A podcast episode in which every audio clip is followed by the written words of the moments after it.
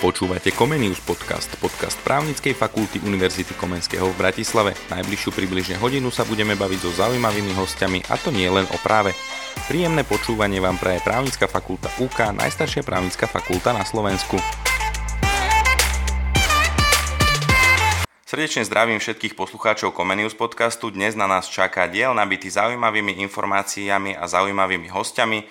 Keďže sa budeme baviť traja, je pre mňa potešením, že môžem privítať docenta, doktora práv inžiniera Mateja Kačaliaka, filozofie doktora, vedúceho katedry finančného práva Právnickej fakulty Univerzity Komenského v Bratislave, ktorý je zároveň veľmi platnou súčasťou týmu advokátskej kancelárie PRK Partners, ktorá prednedávnom získala titul Právnická firma roka 2022 pre oblasť daňového práva. A vítam taktiež aj magistra Jana Mazura, filozofie doktora, ktorý je členom katedry finančného práva Právnickej fakulty Univerzity Komenského v Bratislave a zároveň aj riaditeľom Metropolitného inštitútu Bratislavy. Pán doktor Mazur prednedávnom publikoval publikoval článok o protiruských sankciách, ktorý ma natoľko zaujal, že sme sa rozhodli vyprodukovať tento podcast. Ako je z uvedenia našich hostí zrejme, v dnešnom podcaste sa budeme baviť o financiách a to najmä z pohľadu sankčných mechanizmov prijatých v kontexte vojny na Ukrajine.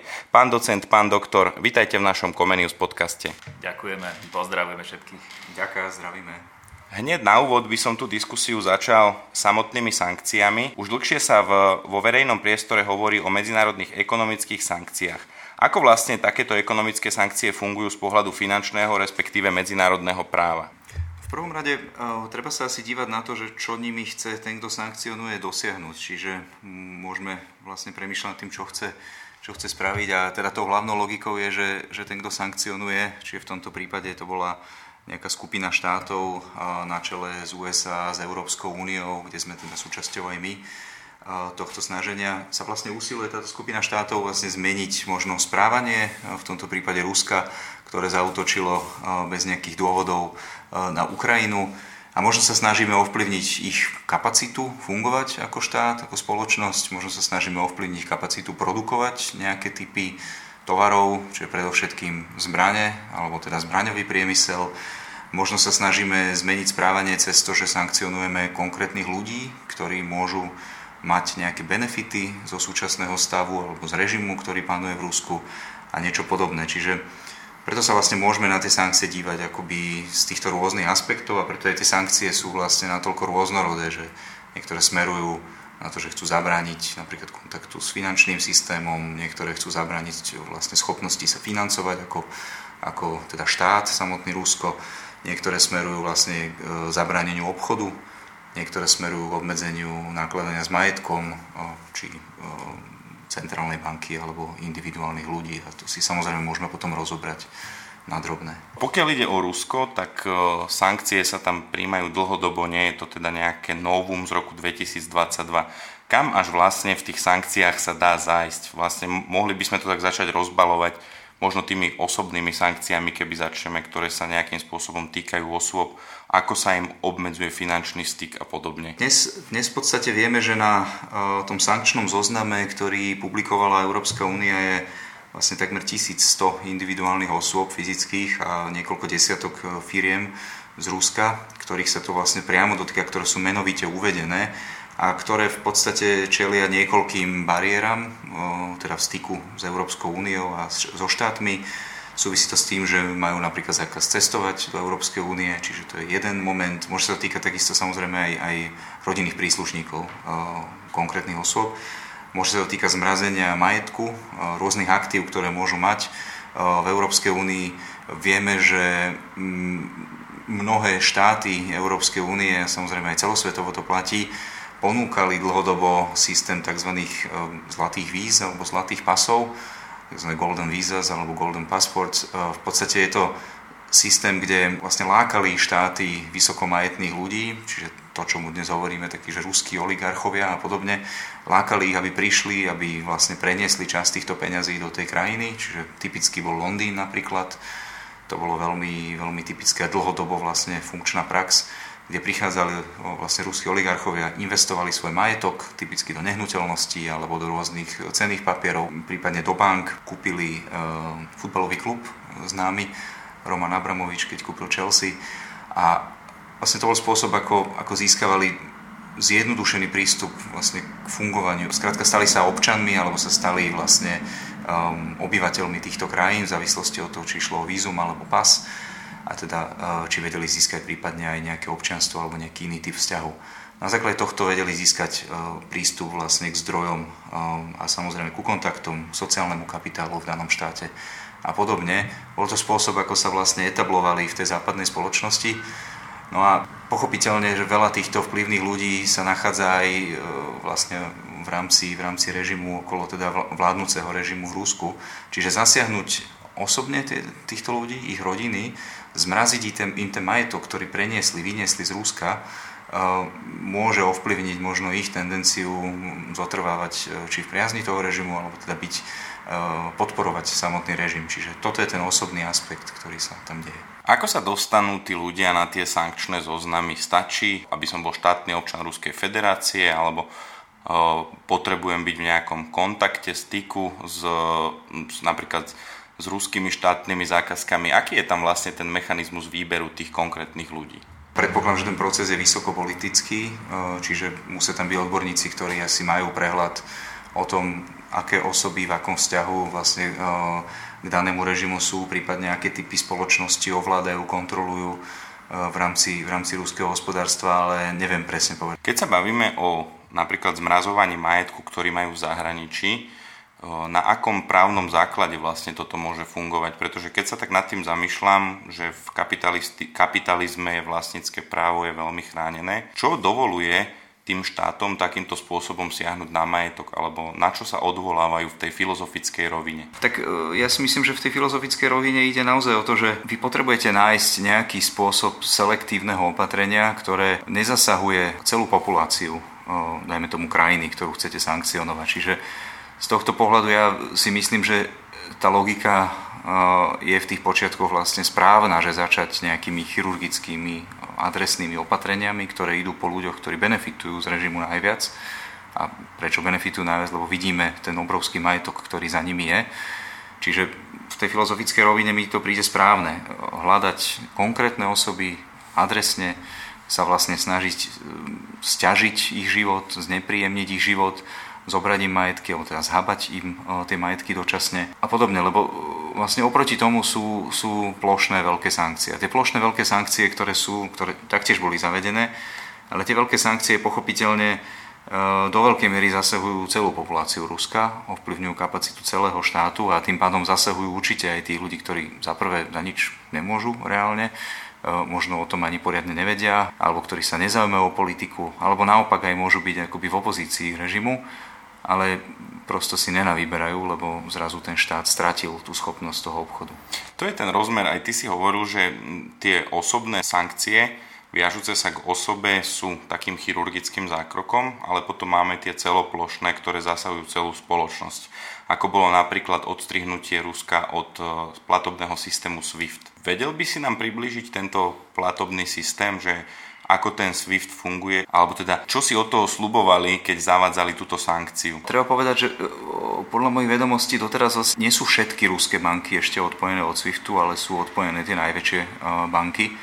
No a samozrejme to veľmi znepríjemňuje život nielen teda tým bankám, ale aj ľuďom, ktorí vlastne tým pádom nemajú možnosť zrazu e, nejakého inteligentného, jednoduchého platobného styku so zahraničím. Veľmi jednoducho povedané, veľmi sa obmedzil kontakt aj finančných, teda platobných inštitúcií, napríklad e, smerom s ruskými platobnými inštitúciami.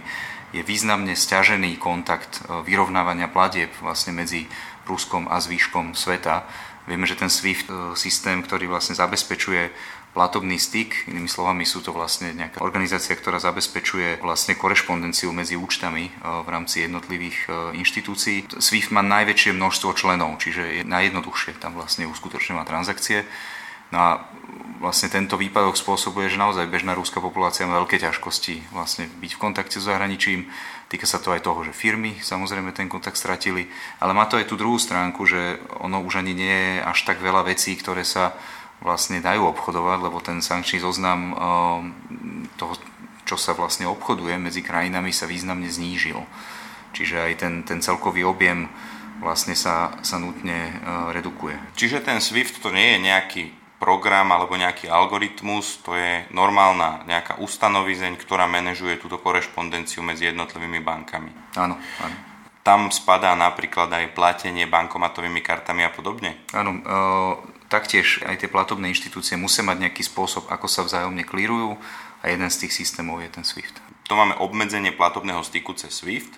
Aké ešte iné druhy sankcií poznáme, ktoré sa aplikujú?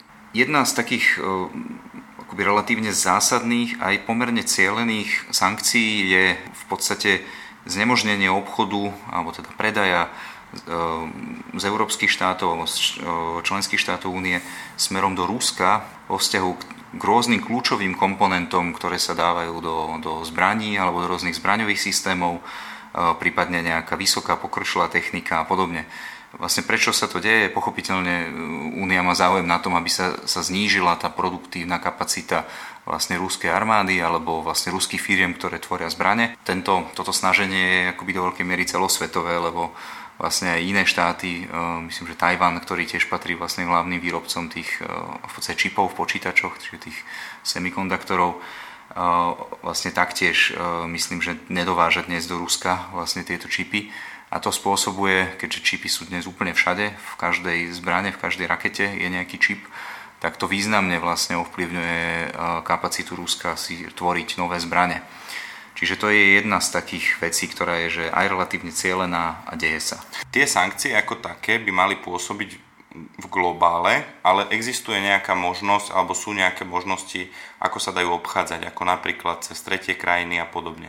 Čiže tu je ten priestor v podstate, že čím viac štátov sa zapojí do tých sankcií, tým sa tá situácia pre Rusko znepríjemňuje, napríklad aj v dovoze čipov a týchto pokročilých technológií?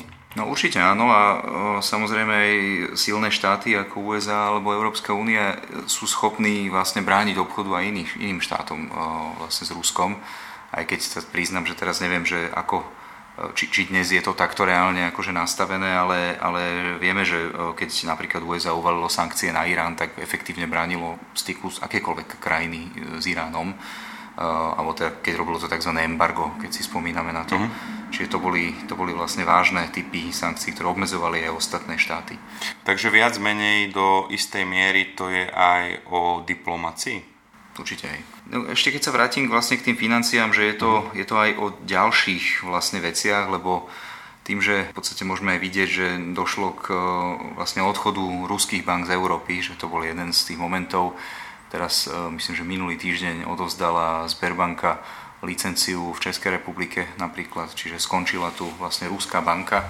Došlo k významnému e, vlastne zredukovaniu všetkých týchto finančných inštitúcií, ktoré pôsobili vlastne z Ruskej federácie tu v Európe. Ďalšia vec, ktorá je vlastne problematická, že alebo tá, ktorá sa zakázala, napríklad zakázalo sa ratingovým agentúram vlastne robiť ratingy pre, pre Rusko. V podstate celkovo je dnes veľmi významne obmedzený e, akoby kontakt Ruska s finančnými trhmi globálnymi, hlavne teda s európskymi, s americkými, čo spôsobuje napríklad problém eh, v refinancovaní dlhu eh, Ruskej federácie. Čiže Ruská federácia taktiež emituje nejaký, nejaké dlhopisy, či aby financovali štát. Druhá vec, dneska Rusko vlastne otvorene diskutuje o možnosti, že nebude eh, platiť vlastne svoje záväzky z dlhopisov v mene, v ktoré boli nominované čiže napríklad e, v dolároch alebo v eurách, ale že to chce platiť v rubloch, čo samozrejme je, je problém, pretože dneska vlastne o ruble nie je záujem e, zo strany Únie ani zo strany USA. Takže v podstate Rusi tým, že sa snažia pretransformovať všetky zahraničné platby do rublov,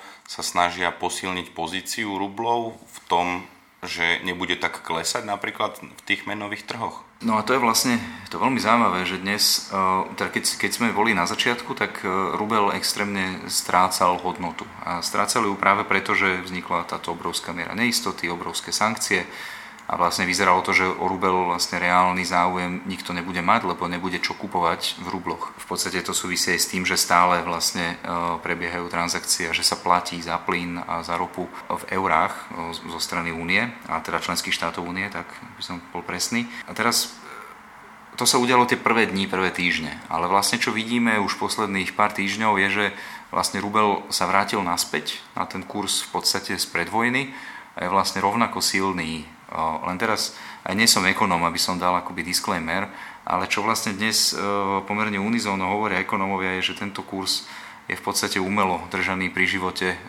pomerne silnými devízovými e, opatreniami, ktoré vlastne realizuje Rusko.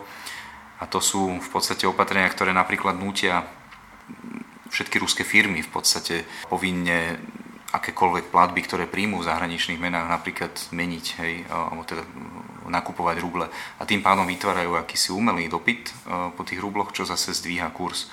V skutočnosti vlastne dnes je, sú odhady ekonómov, ktoré hovoria, že tá reálna hodnota rubla je niekde možno až na polovici toho, mhm. čo je vidno na trhoch. Čiže to sú tie ekonomické, respektíve finančné sankcie, ktorých zmysel je odstrihnúť Rusko od platobného sveta asi aj výrazne poškodiť ruskej ekonomike, aby nebola schopná produkovať Áno. hodnoty nejaké. Aké sú tie ďalšie sankcie, ktoré sú už asi viac menej pridružené k tomuto finančnému rámcu, ktorý je asi taký kľúčový? No sú tam o, potom ďalšie sankcie, ktoré možno e, cieľia, cieľia ani nie tak vyslovene na ten oligarchiát, ale cieľa, cieľia dajme tomu na nejakú vyššiu e, triedu Rusku alebo nejakú strednú vyššiu triedu v Rusku. To sú také veci, že zákaz vlastne akoby nejakého kontaktu normálne s dopravnými spoločnosťami, čiže nemôžu sem aerolinky lietať napríklad. Čiže toto je v podstate prakticky znemožnené, však e, sme zachytili, keď aj množstvo množstvo e, vlastne Rusov sa rozhodlo emigrovať v dôsledku vlastne situácie z Ruska a chceli odísť napríklad do únie, tak to mali veľmi problematické a teda čo som ja čítal, tak eh, veľa, veľa napríklad išlo buď vlakom, samozrejme tam, kde sa dalo, vo Fínsku a podobne, pri povalských štátoch, ale, eh, alebo išli potom eh, vlastne cez Istanbul alebo cez nejaké iné mesta, museli prestúpať, neboli vlastne priame spojenia letecké. Čiže to je jedna vec. Druhá vec, ktorá je vlastne zaujímavá, je napríklad samozrejme zákaz tých zlatých víz, zlatých pasov, to je asi logický dôsledok vlastne tých sankcií, čiže, alebo teda celej tej situácie je potrebné doslova vyčistiť ten finančný systém od takýchto problematických osôb, čiže táto prax by mala skončiť, čo si myslím, že privítajú asi, asi viacerí aj v tých štátoch alebo v tých mestách, ktorí napríklad v dôsledku toho naozaj aj, aj vidíme, aký ten kapitál mal, dajme tomu, deštruktívny vplyv na, na trhy s nehnuteľnosťami a podobne v niektorých mestách. To je typický príklad ten Londýn. Ale idem ďalej, e, je tam napríklad zákaz luxusných tovarov. To bola, si spomínam, veľká diskusia, lebo chvíľu to vyzeralo, že Taliani nie sú vlastne za toto, lebo špeciálne Taliani, Francúzi produkujú množstvo tohto luxusného tovaru. Ktorý sa Rusom špeciálne páči. Presne tak. teda hlavne teda tej, tej vyššej triede, alebo teda strednej vyššej triede. Asi sa to nedotýka, netýka úplne všetkých Rusov, ale teda cieli to vlastne proti určitej kategórii Rusov. To je v podstate tá kauza so strihaním Chanel kabeliek. Áno, no, tak potom, potom som videl už aj videa, kde, kde Rusi lámu iPhony a podobne, ale je to, samozrejme môžu to spraviť, ale vo výsledku si ich nekúpia najbližších niekoľko rokov, lebo už, už sa tam nebudú vedieť dostať tie iPhony. Budú chodiť cez nejaké čierne trhy možno. Tu neviem pochopiť tú filozofiu, že v konečnom dôsledku aj my máme nejakú vládu, príjma nejaké rozhodnutia, sú to rozhodnutia vlády, vláda má nejakú dôveru, nedôveru, takisto aj v Rusku, ruská vláda alebo ruské vedenie má nejakú dôveru, nedôveru a zamýšľam sa nad tou správnosťou sankcií takou, takouto plošnú. Chápem, že možno sa tým sleduje, že vytváranie nejakého tlaku zvnútra, ale ako v reále mne sa zdá, že ten tlak znútra pôsobí tak, že tým, že ide zvonku, že tých Rusov ešte viac spája, že v podstate ich vháňa Putinovi tam, kde ich potrebuje mať.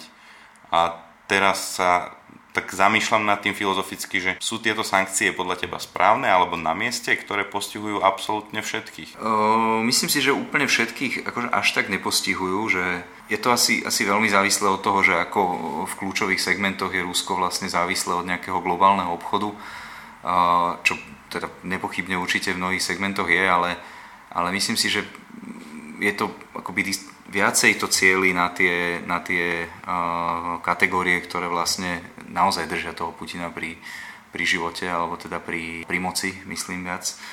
A ja osobne som určite za to, aby tie, tie sankcie pokračovali. Myslím si, že by sme mali aj my ako, ako spoločnosť vlastne nejakým spôsobom ešte viac možno akoby podporiť to snaženie Ukrajincov uh, v tomto. Čiže ja osobne som určite, určite za to aj za cenu toho, že možno, možno proste naše niektoré vybrané podniky alebo segmenty hospodárstva môžu mať problémy v dôsledku výpadkov, keby že napríklad sa zavedie vlastne taký ten, ten, e, ten extrémny model, že sa, dajme tomu, upustí od, od dovozu uh, ropy, čo už viac menej sa deje, alebo teda aj, aj od dovozu plynu.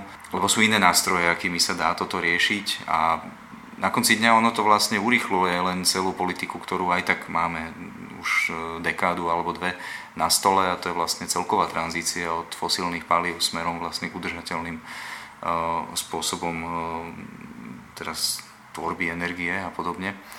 Čiže na konci dňa to môže byť vlastne vo výsledku uh, aj aj prospešné. Len tu sa naskytá aj tá otázka, a teda dosť často sa vyskytuje v nejakých tých opozitných názoroch, ktoré kritizujú tie sankcie.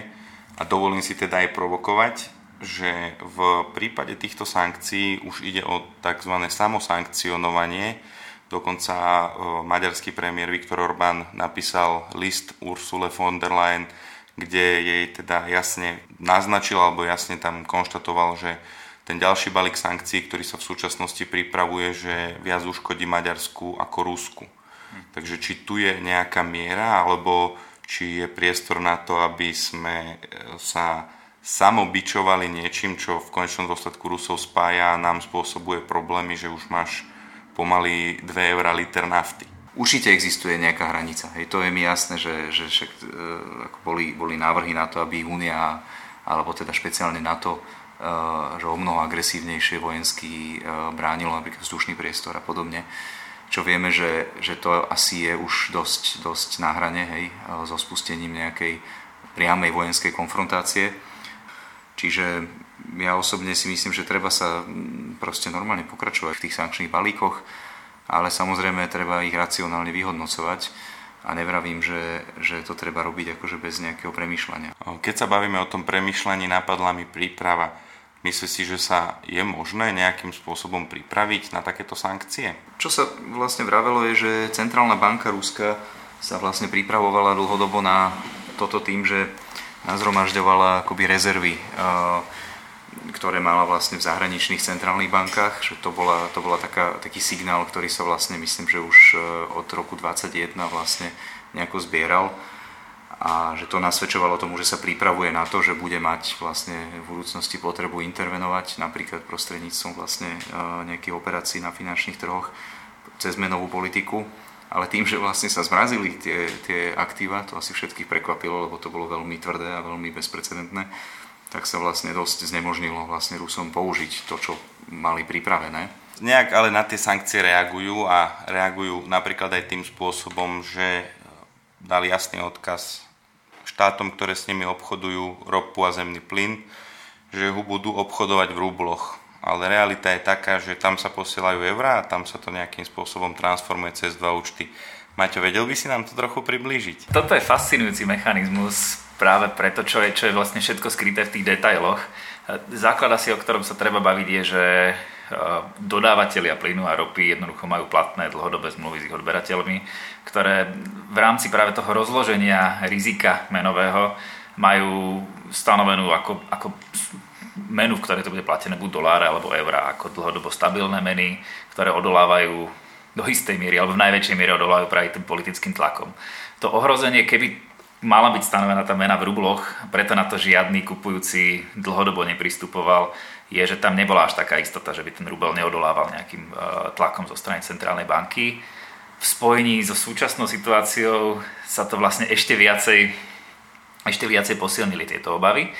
A, a v tom možno spočíva ten diabol, ako to nazvať, lebo e, Gazprom banka, ktorá mala slúžiť ako mechanizmus, na ktorý by sa to platilo v eurách alebo v dolároch, následne sa to prevádzalo na, na ruble, e, bola len časť toho, toho mechanizmu, to, čo stále bežalo na pozadí, je, že ambícia Ruska bola, že, že tá platba za plyn alebo ropu by sa považovala za uskutočnenú a teda záväzok za splnený až okamihom, keby by došlo k prepnutiu z eura na ruble. A to je ale moment, ktorý vyvoláva naozaj rezumné obavy v tom, že či ten okamih toho prepnutia nebude odložený na neurčito, v takom momente by to vlastne znamenalo, že tí všetci odberatelia plynu len úverujú Ruskú federáciu, a Ruskú centrálnu banku alebo v situácii, v aké momentálne je, že, že devízový trh, v podstate rubel sa momentálne nenachádza na devízovom trhu, respektíve ak je, tak z 90% je veľmi oklieštený.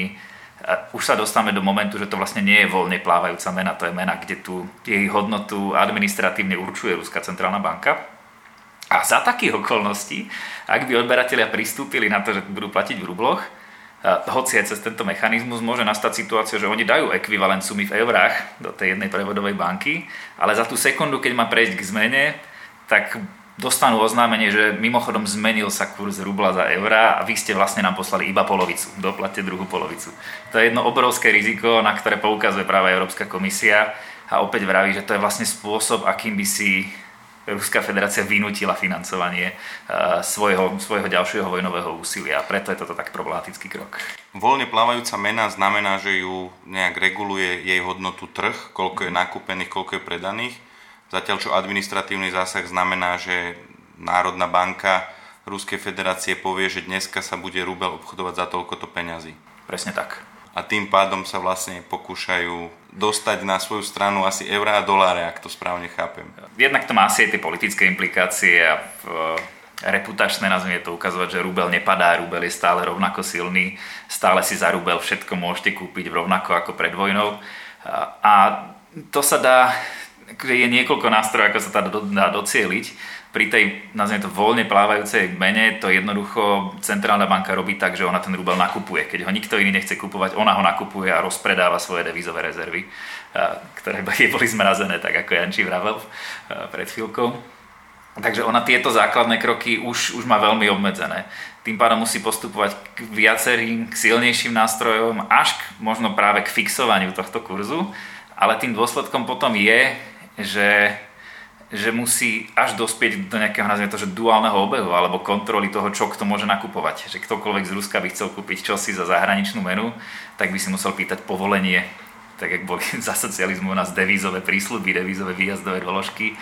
A všetko to vlastne veľmi znamená, že akýkoľvek zahraničný obchod potom kontroluje jedna konkrétna entita a celé to je zacielené vlastne na udržanie zdania toho, že tá moja mena je silná.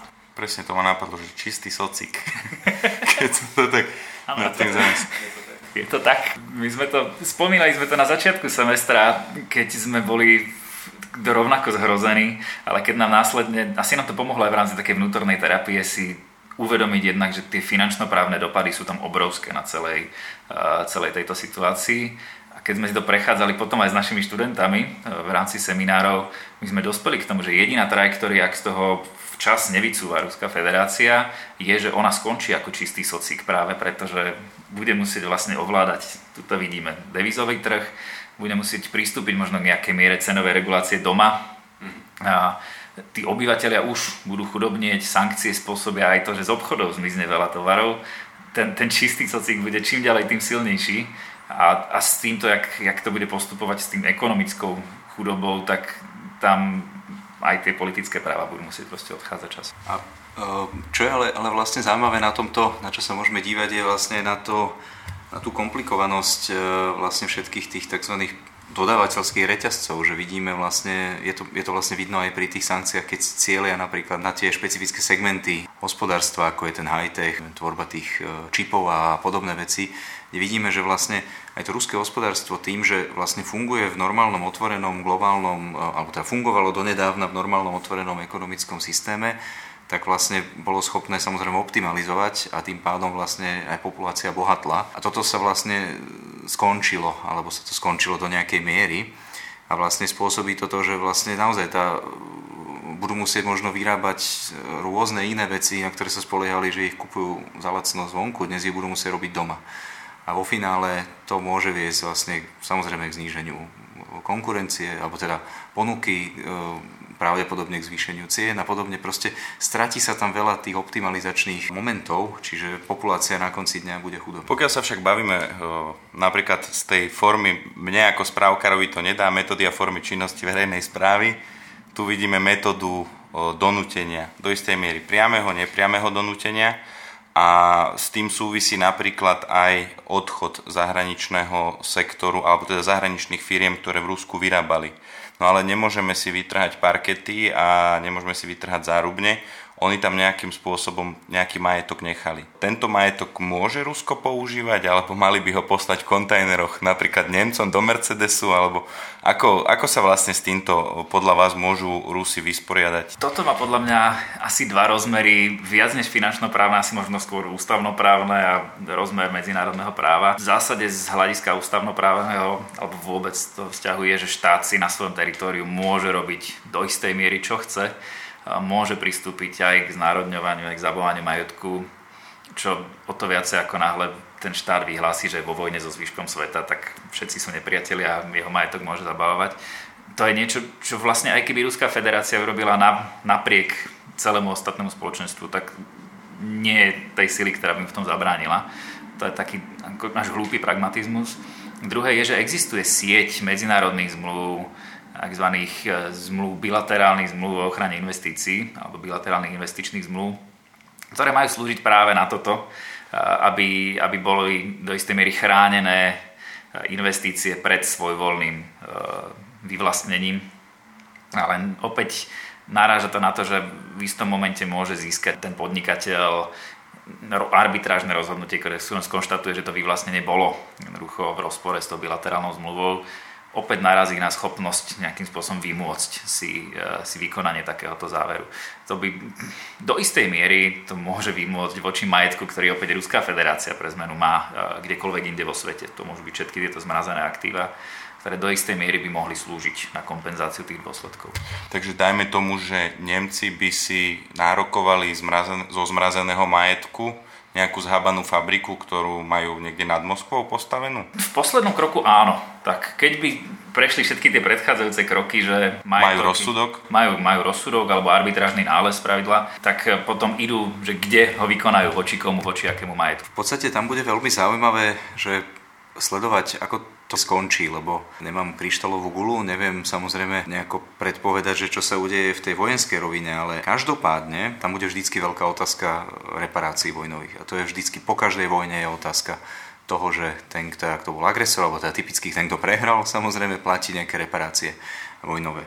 No a to bude vlastne veľká otázka, lebo dnes, keď sa pozriete na Ukrajinu, tak tie odhady sú že naozaj že neuveriteľné, a aké čísla vlastne to sú čo sa týka deštrukcie vlastne majetku a, a teda všetkých hodnot, samozrejme životov, čo je mi nesmierne ľúto, ale teda keď sa bavíme v tej rovine toho majetku, od niekiaľ musí prísť tá kompenzácia alebo minimálne nejaký impuls rozvojový. Vieme, že dnes USA plánujú, EÚ plánuje vlastne obrovské uh, balíky investičné, ktoré prídu na Ukrajinu skôr či neskôr.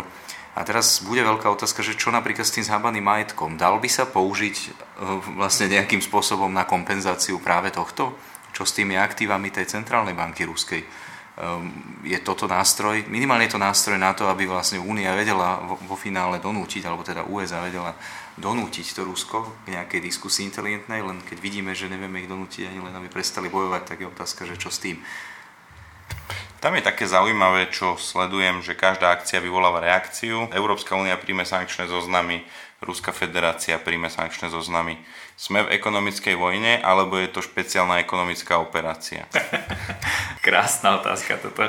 Právne sa asi ťažko povie to vojna. Zrejme meckári by nás asi opravili, že vojna má svoje úzke vymedzenie právne, kde proste ide o naozaj operácie materiálu a osôb na nejakom inom území alebo nejaká taká priama agresia. Novinári by určite jasne povedali, že toto je ekonomická vojna, kde používam ekonomické nástroje na to, aby som druhú stranu nejakým spôsobom prinútil niečo urobiť, niečo sa zdržať. Ale špeciálna operácia versus vojna asi je to deliace kritérium u, tom, u toho, že či ambíciou, nazviem to západného sveta, je momentálne položiť celú Ruskú federáciu na lopatky a dostať ich, úplne ich izolovať, ako Severnú Koreu, alebo proste odpísať ich, alebo ešte stále tam vidíme nejaký rozumný cieľ, ktorý je zameraný skôr iba na keby obmedzenie schopnosti Ruskej federácie ďalej viesť vojnu a pokračovať nej. Takže toto je podľa mňa ešte stále vidím, že aj pri tých kolách sankcií sa, sa, sa počíta s týmto, že nie je tá snaha ísť do úplnej totálnej vojny, totálnej izolácie. Tam ten paradox možno je, čo bolo vidno už v 2014, skôr tie odvetné sankcie Ruskej federácie boli mnohokrát spôsobili viacej tej škody na vlastnom obyvateľstve ako, ako, ako to, čo boli tie primárne sankcie, ktoré boli zavádzané z toho západného spoločenstva. Vlastné škody na obyvateľstve jednoznačne spôsobujú aj naše sankcie, lebo to samosankcionovanie tu nejakým spôsobom je. My sme uh, sa s Jančím o tom už trochu bavili, možno by ma zaujímal tvoj názor na ten fenomén samosankcionovania, že ja som si dovolil uh, parafrazovať Viktora Orbána. Nebavme sa o tom, že kto hovorí, ale čo hovorí, keď napísal Ursule von der Leyenovej, že proste viac to uškodí Maďarom ako Rusom. Takže kde je tu nejaká hranica podľa teba? Asi to, čo je na to možno fascinujúce, je, že Viktor Orbán hovoril za Maďarov ako izolovaný štát, a, a Ursula mala ambíciu akoby hovoriť za veľkú časť západného sveta čo je asi presne to, čo mi hovorí, že či tie sankcie majú alebo nemajú zmysel, je v tom, že vlastne kto je tá silnejšia pozícia v tej strane, že Európska únia a možno aj Spojené štáty americké a tak ďalej, to, čo mu hovoríme Západ momentálne, aj keď možno ani populačne nie sme vo väčšine, sme keby tak bohatí, že s nami hrubo, hlúpo povedané všetci chcú obchodovať. Tým pádom krátkodobo dokonca aj takú komoditu ako je ropa a plyn nás obmedzujú v kupovaní len, len tie, tie rúry, ktoré tu sú, alebo tie, tie, tie distribučné kanály. A, a to je asi to, k čomu sa akože Ursula tak európansky hovoria, že ak, ak toto je jediný problém, tak my na chvíľku to vydržíme a zvládneme, a, ale samozrejme máme rozpočítané tie dopady na celú Európu a celok, že v rámci Solidarity ten plyn môže tiesť chvíľku na opačnú stranu, vieme ho od niekiaľ doviesť, chvíľku to bude drahšie.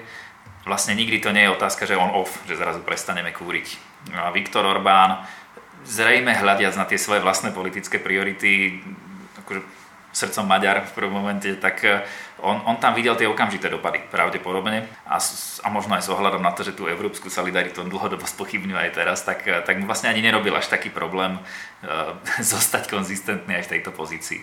Ale tá otázka naozaj si je o tom, že kto je ten dosť silný. Hej, ak, ak celé medzinárodné spoločenstvo vie cez sankcie izolovať Rusko, tak ten dopad a tá distribúcia tých dopadov je, sa zdá byť zatiaľ na pohľad jasný. Opäť idem provokovať. Jednota Európy, osobitná otázka. Videli sme to napríklad v tej pandemickej kríze, že nejaké lietadlo, nejaké kontajnery nám zamrzli v Nemecku. Videli sme to teraz napríklad, že bol problém s dodávkami uhlia, že či to náhodou nemôže skončiť tak, že tieto sankcie budú pôsobiť na rozpad Európy. Viem, že to je, alebo Európskej únie, viem, že to je viac politická alebo politologická otázka, ale tak keďže sme na akademickej pôde zauvažovať na túto tému, by sme si tiež mohli. No ja mám, ja mám práve pocit, že ak, ak bolo nejakou ambíciou Ruska, alebo teda Putina a jeho režimu vlastne rozštiepiť e, svet, alebo teda rozštiepiť Západ a, a vlastne zabrať hej, krajinu a predpokladal, že my nebudeme vedieť nájsť konsenzu, niečo podobné. Ja mám pocit, že čo vidíme vlastne posledné 2,5 mesiaca, je vlastne čoraz väčšiu unifikáciu v tých prístupoch, čoraz väčšiu koordináciu, čoraz väčšiu harmonizáciu vo všetkom. Vidíme dokonca hlasy, ktoré hovoria e, priamo, hej, teraz to bol naposledy Draghi, e, vieme, že Macron to presadzuje dlhodobo, je, poďme sa pozrieť na to, ako sa upravia vlastne napríklad kompetencie v oblasti v oblasti zahraničnej politiky, kde e, možno je nejaká tendencia akože upustiť od toho, od toho jednohlasného vlastne hlasovania, ale že by sa to vlastne dalo zase na nejaký väčšinový princíp a podobne, s čím samozrejme určite budú mať napríklad Maďari problém a podobne. Ale že myslím si, že je to vidno napríklad aj Švédsko, Fínsko idú vstúpiť do NATO teraz. Čiže keď to takto poviem, ja vidím skôr o mnoho väčší akoby drive sa, sa nejakým spôsobom dohodnúť na tej spoločnej pozícii čo samozrejme je zase realita, každý štát sa díva na nejakú ekonomiku, každý premiér eh, má nejakých voličov v danom momente. Eh, teraz keď sa aj, aj vzťahnem vlastne k tej predchádzajúcej diskusii o tej ekonomickej situácii, eh, pred pár týždňami cirkulovala taká, možno dva týždne dozadu, taká správa o štúdii, ktorá vlastne v Nemecku riešila prípadný dopad vypnutia plynu. A tam to vychádzalo myslím na 3% HDP, ekonomický pokles, čo nie je natoľko dramatické, aby to vlastne spôsobovalo asi takýto problém, berú z do úvahy všetky okolnosti, ale samozrejme ja o tom nerozhodujem. Čiže možno to, čo viacej tých politikov, v tomto prípade asi Šolca, že trápilo, aspoň z toho, čo ja som navnímal, je, je dopad na konkrétne skupiny voličov, možno v konkrétnych regiónoch, ktorí pracujú v konkrétnych fabrikách, ktoré môžu byť ťažko zasiahnuté. A toto môže samozrejme byť problém politický. Ale to je niečo, čo zase je riešiteľné inými prostriedkami, ktoré vlastne v politike existujú a v práve existujú. Čiže vieme, že máme nejaké rozpočtové právo, máme tu nejaké nástroje vlastne normálnej verejných financií, ktoré umožňujú vlastne tieto typy problémov riešiť, zahladzovať cez nejaký princíp redistribúcie a podobne. Čiže existujú tie nástroje, dajú sa použiť a uvidíme. Tuto možno skúsim ešte doplniť, lebo to je fascinujúce, aký to má preliv aj do finančno-právnych a finančných aspektov. Ten aspekt mňa to zaujíma aj ten taký akýby skrytý dlh alebo skryté náklady. My nie sme, politicky nie sme zvyknutí rozmýšľať v rovine iba rizika, ktoré niečo sa môže stať, ale nestane sa to. A u nás evidentne bolo v rámci akože harmonizácie bariéry, bolo, že na čo napríklad diverzifikovať tie naše zdroje plynu, kde sa proste počítala okamžitá situácia, že však máme tu lacný ruský plyn a teraz je všetko v poriadku, oproti nákladom, ktoré by súviseli s diverzifikáciou, versus drobné riziko, že v istom momente tento jeden náš povedzme, že dominantný, takmer monopolný subjekt v istom momente jednoducho začne využívať tú svoju ekonomickú, alebo ten svoj svoju komoditu aj na sledovanie nejakých politických cieľov tým, že toto riziko ono nebolo nejakým spôsobom vlastne zahrnuté do tých debát a do tých prepočtov, tak sa ukazuje, že v istom momente to zrazu vedie akože k vydierateľnosti, nazvime to. A, a to je to, v čom to aj posilnilo potom tie integračné tendencie, že však skúsme si je teda pomôcť navzájom, skúsme diverzifikovať tie zdroje, aby tým hegemónom bola vlastne Európska únia. To je, to je ten jeden taký prvý princíp a to je ekonomicky veľmi zaujímavé. A tá téma potom aj s tými verejnými financiami, to, čo my sme sa báli aj s Ruskom v podstate je, že keď ja potrebujem sa iba sám na seba spolahnuť, ty si to vravel, že nemôžem využívať nejaké zdroje od niekiaľ dokupovať, tak musím viacej organizovať potom všetky tie aktivity. To riešim cez rozpočtové právo, cez daňové právo, že kde vyzbieram zdroje, na čo ich chcem, pokiaľ ja chcem ako štát primárne viesť vojnu, tak môj rozpočet ukrajujem tam, kde môžem a dávam to všetko do vojnovej produkcie. Ako náhle to neviem urobiť cez rozpočet, musím vyberať cez dane a tak ďalej. A tam na konci tej cesty je práve nejaká Severná Korea, ktorá v podstate tvrdo normuje každý jeden krok. Európska únia chce ísť tou opačnou stranou v podstate. Vraj, že však nech si každý kupuje kde chce, ale budeme si dávať pozor veľmi na to, aby keď sa nám tu zjaví nejaký monopol, ktorý by do istej miery nás mohol ohroziť, tak skúsme to riziko vnímať skoro a riešiť ho skoro. A, a ideálne aj cez nejakú zájomnú pomoc. V kontexte tých prepočtov, už možno aj jedna z posledných otázok, ma napadli dve také podotázky. Jedna je, že kam až ďaleko môže zájsť kreativita vo vzťahu k tým finančným sankciám, že čo ešte si môžeme dovoliť, respektíve, že ešte aké nástroje neboli využité. A druhá vec, ktorá ma tak napadla, že Uh, naznačil si, že sa to nejak vypočítava. A ako sa, ako sa vlastne takáto vec vypočítava? Ako zistím, že musím napríklad na odstrihnutie ropy čakať 3 roky, alebo zistím, že môžem ho odstrihnúť dnes? A, asi buďme otvorení. Máme tu skupinu MOL, ktorá je akože dosť, dosť veľký importer ruskej ropy. Má dostatočné zisky z toho, že ona ju potom ďalej distribuje. A je to primárne je to v podstate maďarská skupina, tým pádom ono politicky vlastne dáva zmysel, že Viktor Orbán sa, sa, sa k nej stavia. U nás máme tu, rafinériu, máme tu Slovnaft, tak zase politicky dáva zmysel, že nejaký náš predstaviteľ sa vyjadruje, že, že dajme prechodné obdobie. Tá, tá zaujímavá časť asi na tom je, že napočítava si tento politik, či to predraženie toho daného momentu, to znamená, keď si zoberiem veľmi hlúpým výpočtom, mám objem komodity, ktorý on nakupuje, viem momentálne, aká je cena, za ktorú ju nakupuje, zoberiem si druhú najlepšiu možnosť, ktorú on môže využiť a, a to je za predpokladu, že je okamžite realizovateľná, to znamená, že do tej, do tej rúry natlačím nejaký, nejakú inú komoditu. Ak nie, tak napočítavam vlastne ďalšie náklady, ktoré mi s tým prídu. A, a na konci toho mi vlastne vyjde rovnica, či tie rezervy toho môjho podniku sú dostatočné na to, aby to bol, mohol sám vykryť a ak nie, tak to vlastne znamená, že niekto ho bude musieť zachráňovať. Pre mňa to je obrovský zamestnávateľ a zrejme by som do toho ja musel alokovať moje nejaké rozpočtové zdroje, alebo by som si naspäť musel zase pýtať z Európskej únie. Tak preto vlastne bola aj tá debata o prechodnom období teraz pravdepodobne, že ak to signalizujeme teraz, že do troch rokov ťa odpojíme od ruského plynu, tak ten podnik už teraz začne sa na ten scenár pripravovať a už to riziko si povie, že je veľmi reálne a začne vyjazať svoje zisky na to, aby vedel nejakým spôsobom tie zdroje realokovať, začne ovplyvňovať možno ceny, začne sa baviť s dodávateľmi. Že to, myslím, že to napočítať sa to dá, že to evidentne to tam je a pochopiteľne, tak ako Janči vravel, že tie proste regionálne tie náklady nie sú, nie sú distribuované rovnako.